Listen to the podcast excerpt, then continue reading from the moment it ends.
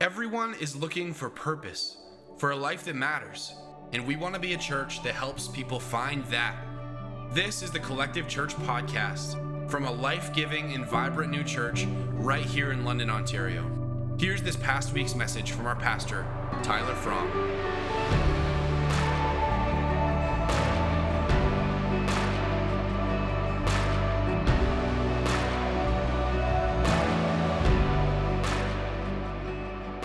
Good morning. My name's Todd. I'm part of the team here at uh, Collective Church. If you're joining us online, it's a pleasure to have you. If you're joining us in person, it's a pleasure to see you. I am a little bit, I am a little bit more reserved than Pastor Tyler. Just a heads up, it would take me probably ten espresso shots to project like that. So bear with me as we as we uh, kick off here. Um, we are in the midst of a series called Extraordinary, where we are taking a deep dive into the book of Proverbs. Um, we're unpacking the rich wisdom that's written within this book. Now, um, for those of you that may not be aware, Proverbs is uh, an illustration of God's word brought to us through the mind of um, a man named Solomon, who was the son of King David, and he eventually uh, overtook as king when King David died, and he um, was tasked with governing over God's people with no experience.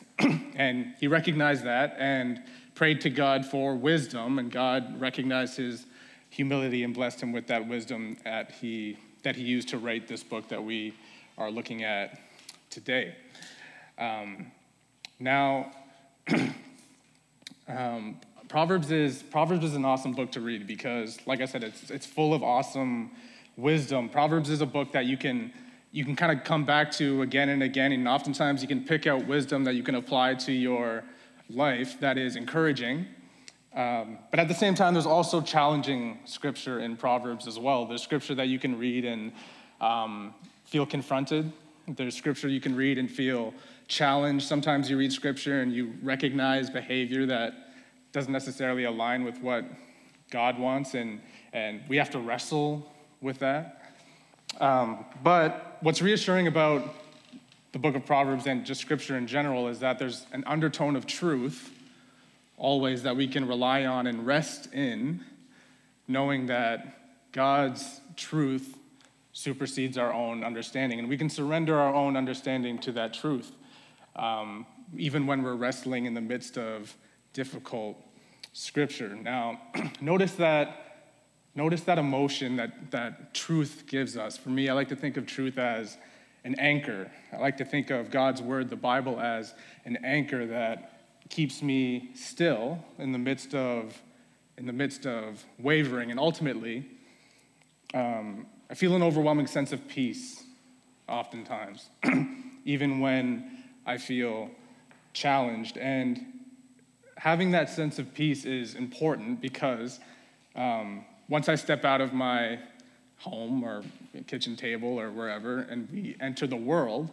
um, it can feel like we're hit with this tsunami of uncertainty. All of a sudden, we're, we can be we can experience having to try to navigate everyone everyone's perspective of their own truth, right? We sometimes we run into situations where we go, people go, no, you need to understand my truth, and no, no, you you understand my truth, right? And it it can get Um, difficult sometimes when our perspective of truth shifts from God's perspective to seven billion different perspectives of truth. The world can feel and become a very unsafe for us to be. I think I think one thing we recognized over the past few years is that our world sometimes feels very unsafe. And feeling unsafe can have severe consequences for us. Like oftentimes we feel Sometimes we feel like we have to compromise what we know to be true so we don't offend others, which is the opposite of what God wants. Even if you're a Christian, if you even if you consider yourself a Christian, it can be hard sometimes to, um, sometimes we can find ourselves in this situation where we go, I, I know this to be true because this is how I feel. So I want to take some time this morning and I want to just talk about our emotions. Um, And before we dive in, I just want to make it per, like crystal clear that these words are just as much for me, probably more so for me, um, as they are for you, right? Like sometimes I feel like as sometimes we can sit and watch someone speak and think that they have all the all the answers. I do not have all, if very probably few answers. Um, oftentimes my my sermon outlines, honestly, like oftentimes it's the verse, and then it's all my flaws written down on a piece of paper, and then I try, try and connect the dots, and and here we are. So bear with me as we get emotional together. Um, and uh, as we wrestle with our emotions as, as a church. But before we do that, I want to pray for us. Dear Lord, open up our hearts this morning. Dear Lord, come into the, the lives in each and every person in this room and online. Um, Lord, as we wrestle with scripture that is um, challenging for us, I want I would ask that you remind us that um, your way is the way we should be pursuing and fighting for, and God, soften our hearts as we recognize that sometimes we don't always know what is um, best, and we surrender our understanding to you and everything that your truth represents. In Jesus' name, amen. amen. Okay, so a couple verses we're going to look at today. First is um, Proverbs twenty-nine, verse eleven. It reads like this: "Fools vent their anger, but the wise quietly hold it back." I'm going to repeat that. Fools, fools vent their anger, but the wise quietly hold it back. Second verse we're going to look at is Proverbs sixteen thirty-two. It reads like this: "Better to be patient than powerful. Better to have self-control than conquer a city." Now, these verses, they require that we self-reflect, right? They require that we seek to understand and um, seek to understand the good and the bad, and what does it mean to hold ourselves accountable and control our emotions? I don't know about you guys, but I have I have a love-hate relationship with my emotions sometimes. On the one hand, I appreciate that God has blessed me with the ability to have compassion for people.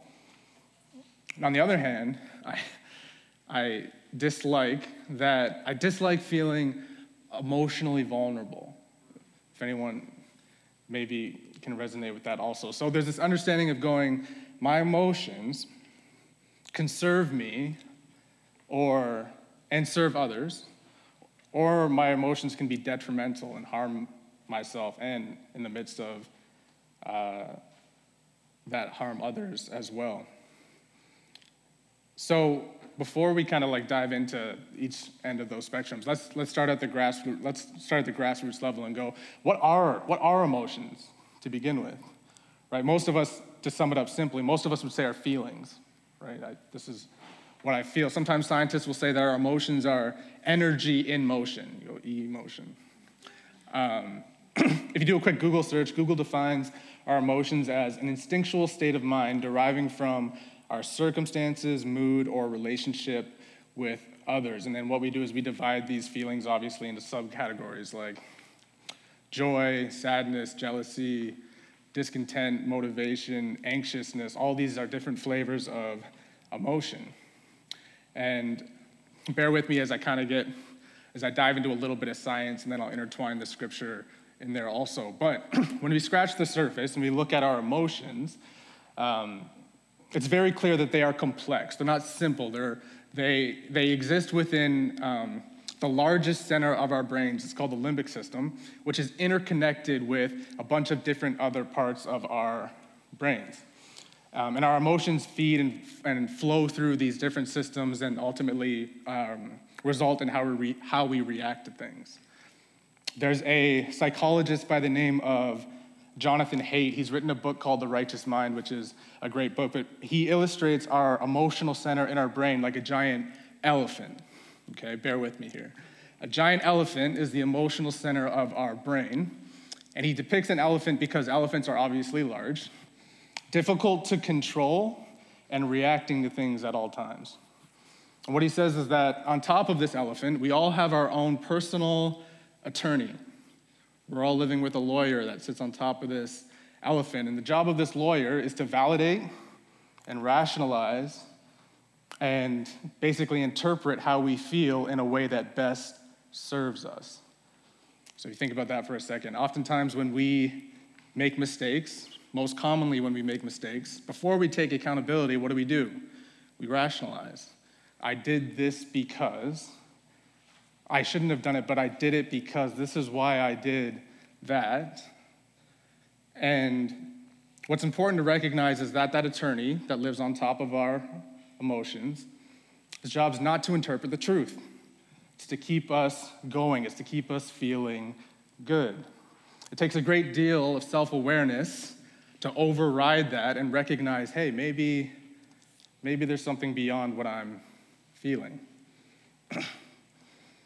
So once we start to understand ourselves, quickly we become aware sometimes how flawed we are, right? Sometimes we can't always trust our emotions, which is why it's good to be confronted with scripture that doesn't always feel good to us, right? It's good to receive scripture that confronts us and challenges us to go, hey, maybe, maybe there's something beyond my feelings here. Maybe I need to, maybe I need to apply a filter between my um, my reasoning and my reaction. And sometimes for us as Christians, we go, that filter can be a number of different things. It can be our community. It can be prayer. We can take a step back and invite God into what we're feeling. Um, or it can be the word. We can, we can um, set some time out, maybe look back into our Bible and say, hey, what does God actually say about this? Um, being proactive and, and seeking out perspective is, is critical because for us, I'm sure some of us have uh, come to understand, our brains have evolved to disassociate from things that we don't like. Specifically, God talks about anger in this in this first verse, which is um, which is interesting. God can paint a picture with any emotion here, but he chooses anger, which I like because if you think about anger, most of us, when we get angry, we react harshly and quickly. Right? We anger is a it's a powerful emotion. We see it all the time. Our culture has become engulfed with people who are angry, and sometimes anger is warranted. Right? And we feel entitled to anger in the moment, but sometimes anger can over it can overtake us. Right? And the problem with anger is that it's it's such a volatile emotion that if you try and bottle your anger down, the damage can be just as severe on the on the inside as it is on the on the outside. But God says here that venting your anger is destructive. So what do we what do we do with it, right? I had um, uh, I had a situation once, my old job. I used to rent cars for a living, and I it was a long weekend, and um, I had about twelve, fifteen people in my office in front of my front desk, and I had no cars for them. They all had reservations. Most of them minivans, because people were taking off for the long weekend. I had no staff with me, because I had sent them to go try and find cars at other places. And if you can imagine a bunch of families staring into your soul, wondering what you are going to do. And I'm standing behind my computer like this, trying to like come up with a plan. I have no plan. um, but I'm trying to keep a straight face, but I'm panicking on the inside. And it was just dead silent, kind of like this for maybe a half hour. And you could just feel the energy of the people just kind of like projecting on you, and I'm about to lose it. I'm standing like this. Um, but eventually some cars did return, and I'm like hustling. I'm trying to get these people out of the cars that they've rented so I can wash them and then bring them back and bring, give them to the people who have been waiting. And it's like ninety degrees, and I'm doing this, scrubbing these cars, vacuuming these cars. And then someone from the inside the office managed to make their way around. They felt compelled to make their way around to my garage where I'm scrubbing, cleaning, whatnot. And then he starts yelling at me. And I'm like at my tipping point at this point. I'm like the, you know, as stressed as I can be, but I'm just trying to channel it all into getting this done. And I'm ignoring the guy. And then the guy comes in. He steps into the garage where I'm trying to clean the guy, or clean the, clean the car. And he kind of gets in my face. Reiterates this, this yelling that he's doing. And then I lost it. I lost it on the guy. And I'm pretty reserved, so it takes a lot. But I actually did. Yelling at the guy, telling him to get out of my face. And, of course, the result of that was not great, right? Complaints get filed. I'm sitting with H R, trying to explain the situation and why this happened. And their response is, Todd, you just need to, like, not get stressed. Like... You need to, like, you know? And I'm like, you know, thanks, Deb. Like, that's great advice. Like, I'll log that away. Here's, like, it's not helpful, right? Um, I say all that to say that, like, most of us are not equipped at processing our emotion um, well. As a coping, me- coping mechanism, oftentimes we act like it's not there, right? We bottle it down. But remember, our emotions operate out of the largest center of our brain. They don't just evaporate if we don't know how to take care of ourselves. God says better to be patient than be powerful, which is easier said than done. But what I like about this advice is that God's advice, um, it isn't necessarily binary. God doesn't say, um, God, God doesn't say, like, act like the anger isn't there, right? He just says, hold it back. Hold it back. And for those of you, maybe you work in customer service, you know this, you know this all too well, right? If someone goes out of their way to maybe be a little disrespectful or have their way with you, you don't get the privilege to respond the way you like. What do you do? You hold it back, which is difficult, right? It's not a simple, it's not a simple reaction. And unfortunately, like most things in life, reacting well takes practice, right? Which means the people who have the most self-control oftentimes are those who are familiar with getting hurt the most. Right? It's like, yo, how do you get good at getting hurt? Most of you go, doesn't sound ideal, right?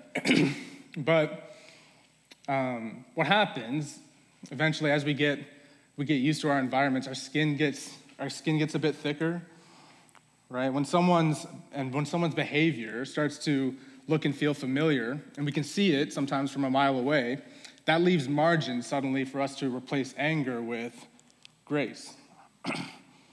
When people start to become predictable and transparent, our self-awareness allows us to enter hostile situations with compassion, right? I think about that. I think about nurses oftentimes like that, who, who know what they're dealing with and have to replace their emotion with compassion.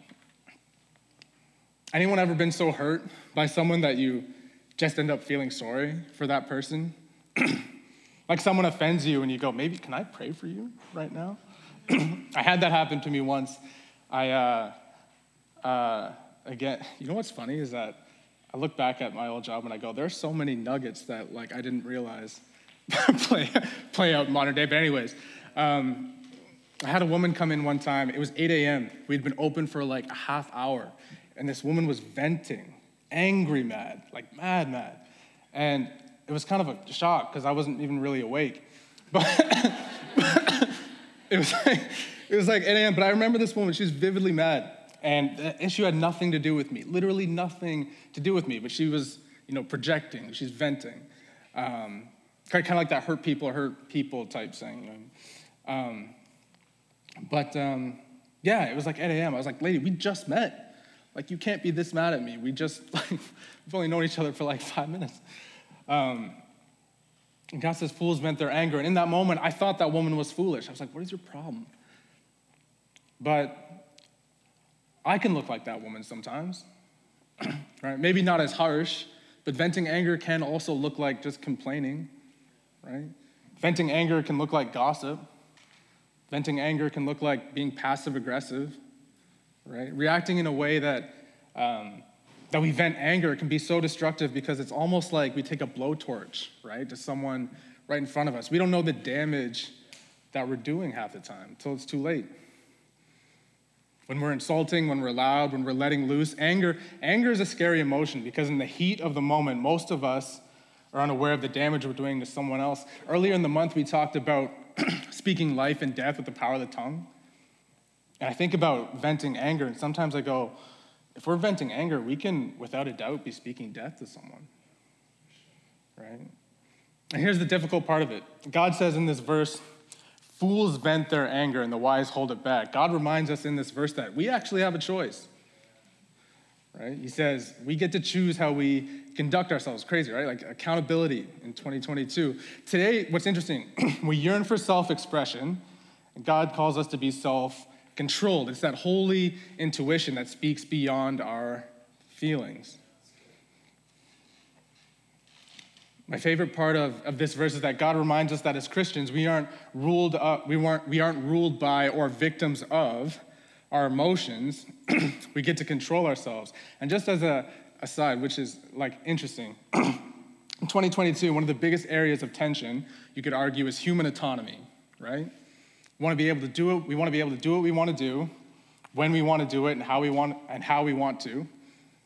Yet at the same time, we're we're terrible at keeping commitments, forming good habits, and controlling our emotions, right? We want freedom, but we lack stability, right? Which is kind of interesting.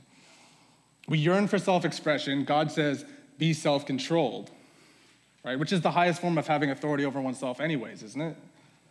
Being self-controlled. God says, we go, I want to do what I want. God says, control yourself. We go, no. Not unless I say so, right? If I'm being honest, I get I get kicked a lot with a lot of the work that I do, and I'm sure some of you maybe maybe do too. We've all we've all experienced our fair share of being hurt by by others, but for me, I'm often less hurt by what someone says. I'm actually I'm, more times I'm hurt by the fact that someone decided to say it. You know what I mean? Like there's this there's this. Um, This, there's this understanding that go, that um, even during moments of intense anger, how you, no matter how you slice it, someone has to actually make a decision to vent anger on you, right? You see, we live in a world today where most of us feel entitled to our emotions, but we're reluctant to take accountability for ourselves at the at the same time. And I'm not sure when, I'm not sure when we. Um, arrived at the understanding that just because we we feel a certain way, that we're entitled to act in correlation to how we feel. But I just think as Christians, we it's about time we set a better example. Yeah. I can't stress how how toxic this entitlement is. Like, at what point did we decide to allow ourselves to rationalize that it's okay to let our feelings supersede the well-being of other people? Remember how I mentioned that our human behavior can start to become predictable. Here's a scary idea. Imagine this. Wouldn't it be diabolical if other people could recognize how predictably reactive we are and manipulate us to feel angry all the time? Right? Like, wouldn't it be sinister if I could bet money, knowing that if I triggered you to feel a certain way, you would react in a way that benefits me, right? Made me money, perhaps? That allowed me to control your attention? Isn't that what's kind of happened to us? Why? Because we suck at controlling our anger. We saw this clear as day during the pandemic. An idle mind is a dangerous, dangerous thing. It seems like every six weeks during the pandemic, there was some new issue that we'd be venting our anger about. And God makes a joke of us in this verse. He says, fools, fools vent their anger, which means that there's an added level of importance to this verse. On the one hand, we recognize that we can't love it, we can't love one another well if we're venting anger. But then there's this other added layer of knowing that fools who react in anger are actually easily manipulated, right? And that should be a red flag for us. Because here's what people who understand the mind know. Emotions tend to be fleeting, but in the heat of the moment, emotions can prompt tremendous and volatile action. If you look at any historical significant moment or act of destruction, if you follow the trail back, the grassroots of every action is prompted by emotion. And what's even more predictable is when you put like-minded people in a room or in a social network together, all of a sudden a flame of anger can grow into a forest fire, right? Each person is sparked by the next person. Everyone's emotions start to become catalytic, and then we just lose control. God says fools vent their anger. I want to trickle back to a point I was making earlier about making a choice. Because the tail end of that verse, it says the wise hold it back. Like I mentioned this, it reminds us that we have a say in how we behave. When we experience anger, it's important for us to remember that God never says, um, God never says experiencing anger is a bad thing, right? He says venting anger and harming others is a bad thing, which means we get to choose whether or not our emotions serve us or harm us or harm others. God says the wise hold it back, which means that when we're triggered, we have two options, right? We can we can let loose, we can speak death and react uncontrollably, un, uncontrollably and live with the consequences, which are almost always never good, or we can practice patience. we can hold it back. In the second verse I mentioned, God says, better to be patient than be powerful. Do you know that scientists say that if you can hold on to your emotion for sixteen seconds, chances are you'll save yourself from doing something you'll regret? Some of us, that might be like thirty seconds, right? um, but here's here's where we get it wrong. Holding it back doesn't mean we bury and bottle down, right? And then wait for something else to go wrong and then go bury, bottle down further. That doesn't mean that, which eventually you go leads to, what do we do? We self-medicate, drink, um, get into things that we shouldn't. Instead, what do we have to do? Right? We have to go up with our emotions. And what I mean by that is we pray, right? Pray, God, take this anger from me right now. God, I'm begging you to take over in this moment. Some of you might do, I do this sometimes. I used to do this a lot. Do the bathroom trick. I go to the bathroom, not because I have to go to the bathroom, but because I need to be behind a closed door for about two minutes, right? I need two minutes behind a closed door to breathe, say a quick prayer, maybe wash my face, and persevere. um, God says better to be patient than be powerful, which is awesome, isn't it? It's that countercultural truth that holds up again and again and again. The world says react now. God says be patient. Here we are, a culture obsessed with, with power and fueling the ego, and God says better to be better to have self-control than conquer a city. I think what I love most about this wisdom is that God encourages us to exercise some emotional like resilience, right? Which should be a call to, to action for us in this comfortable culture that we think is serving us. I think most of us are noticing that we are highly emotionally insecure. And we lack the fortitude to do hard things. Our stability, our truth has gotten weaker because we've become too self-indulgent. And what does that insecurity look like? Lashing out, lack of patience, being judgmental, condemning, and truth avoidant. The list goes on. But here's the secret, like all things in life, and we, we like to talk about this a lot, when we go about it on our own, we fail, right? We tell ourselves we've won, maybe because we've won an argument, um, or we got what we wanted in the end of something. But God sees beyond the superficial. We've, we've, we've lost. We think we've won the battle. God says, you lost the war. This happens to me sometimes. I'll be on the phone with a client, and I know I'm about to win an argument. I hang up the phone. Damn straight. Have I done anything significant? No. Absolutely not, right?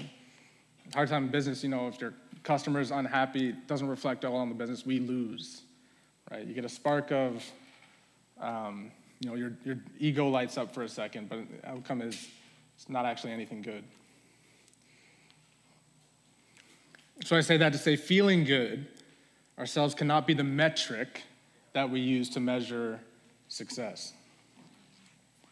Speaking of success, though, I know some of, uh, I know there are some people in the room who know what I'm saying all too well, but they also do themselves a disservice. I want to talk to the people in the room who are who are maybe more like me, and they go, um, they know if they shut down their emotions, they can get ahead. I'm talking mostly mostly to men, sometimes women, but men especially, because culturally men are programmed to do more and feel less. And in doing so, men get a bad rep for taking things to the to the other whole other end of the spectrum, where you go, Todd, I don't have an anger problem. I don't just don't like to feel at all, right? I have these um, I have these awkward like one-on-one meetings with my my manager. Her name's Jen, and she uh, Jen says. She's like, Todd, could you, uh, could you like act a little bit disappointed when people call in to like cancel their memberships? So I'm like, no, no, I'm just playing. But it's something she said once, and I, and and it's it's and she's like, can you can you like personalize your like conversation just a bit? You know, get a little personal. No, I'm an introvert by nature. I wake, I've got an emotional reservoir. It's very small. I save it for Sundays. um, but um, yeah, anyways, like I, I say all that to say, I also I also struggle with these things. It's hard for me. Um, and it's not because I don't care about people. Um, yeah, my my just my emotional bandwidth is smaller than than than most. Um, but if we're not careful, I say all that to say, if we're not careful, we can believe this lie. Here we go. Sometimes feeling too much leads to vulnerability, which leads to, let's say, transparency, which for a lot of us is like an, hum, a humiliating thing to to think about. Right? So we go, it's just best not to feel anything at all. Right? Some of us live with this fear of what it might look like to actually be seen. If we let people beyond, if we let people in beyond our fancy job or nice clothes or our material possessions. What's interesting is, as a culture, as a cultural solution, we, leads to, we, we lean towards being productive, right? As a coping mechanism, which creates this like creates this illusion that we're processing our emotions well because we're because we're um, pushing our lives forward, but all we're doing is we're just hiding, right? And then we do this thing where we bring all this suppressed emotion into our relationships, right? We call that baggage. um, anyone ever? I don't, anyone ever in the room dated someone who was emotionally unavailable? Right, don't look at your partner if you're right. Anyone ever been that person? I have.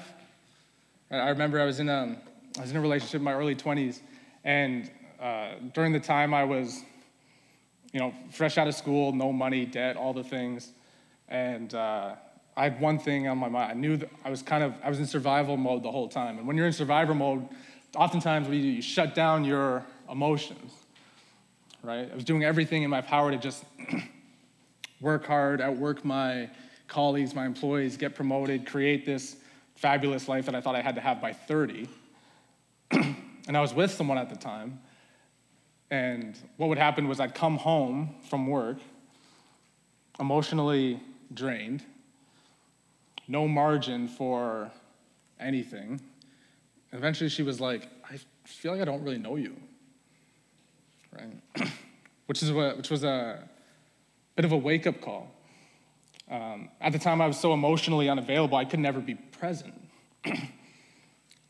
Not knowing how to be emotional also has consequences. What's interesting about relationships is that, um, it's interesting, scientists have actually studied when people break up, um, women tend to have Women tend to feel the emotion of a breakup like more intensely in the moment. But they say that women actually grieve better because they experience what they feel, and then they just have a healthy project- healthy trajectory of moving on.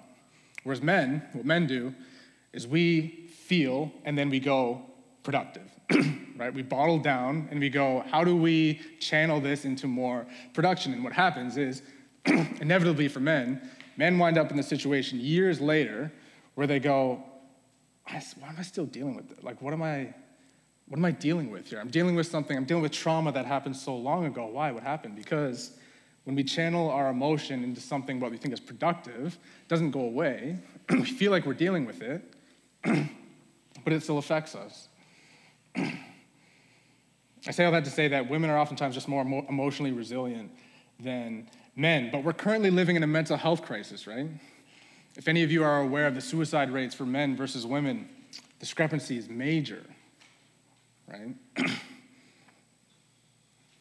Why? Because we suck at processing our emotion.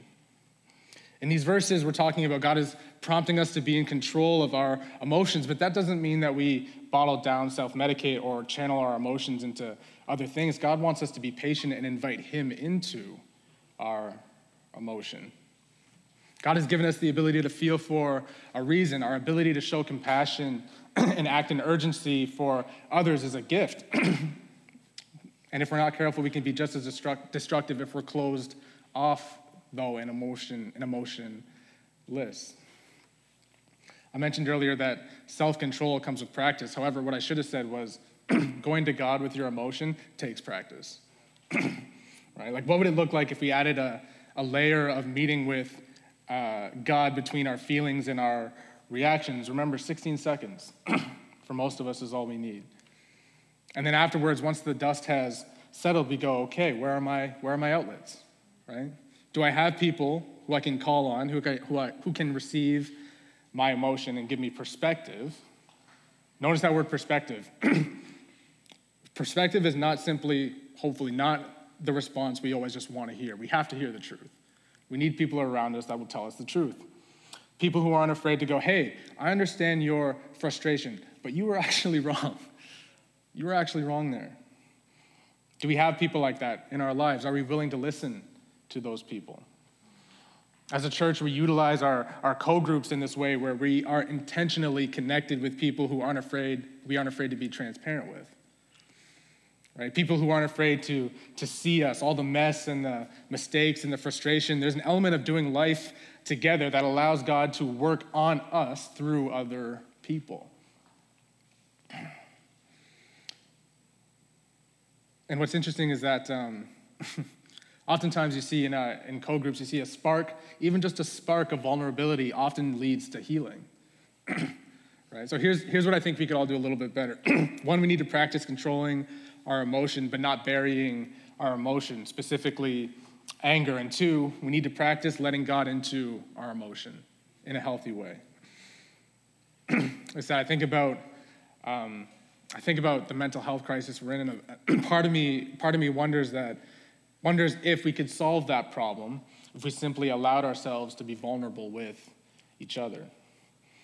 Because if we look at the problem and then we look at our culture, the logic just doesn't really make sense, right? Like if statistically we're more anxious, fearful, and committing suicide, but at the same time we're hiding our feelings, bottling our fear, just so we can be more productive. Should we can't?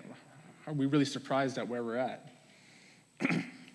What would it look like for us as Christians to open, to be open with God with everything? Everything that we're going through, our experience as imperfect humans should really bring us closer together and to God than it brings us apart.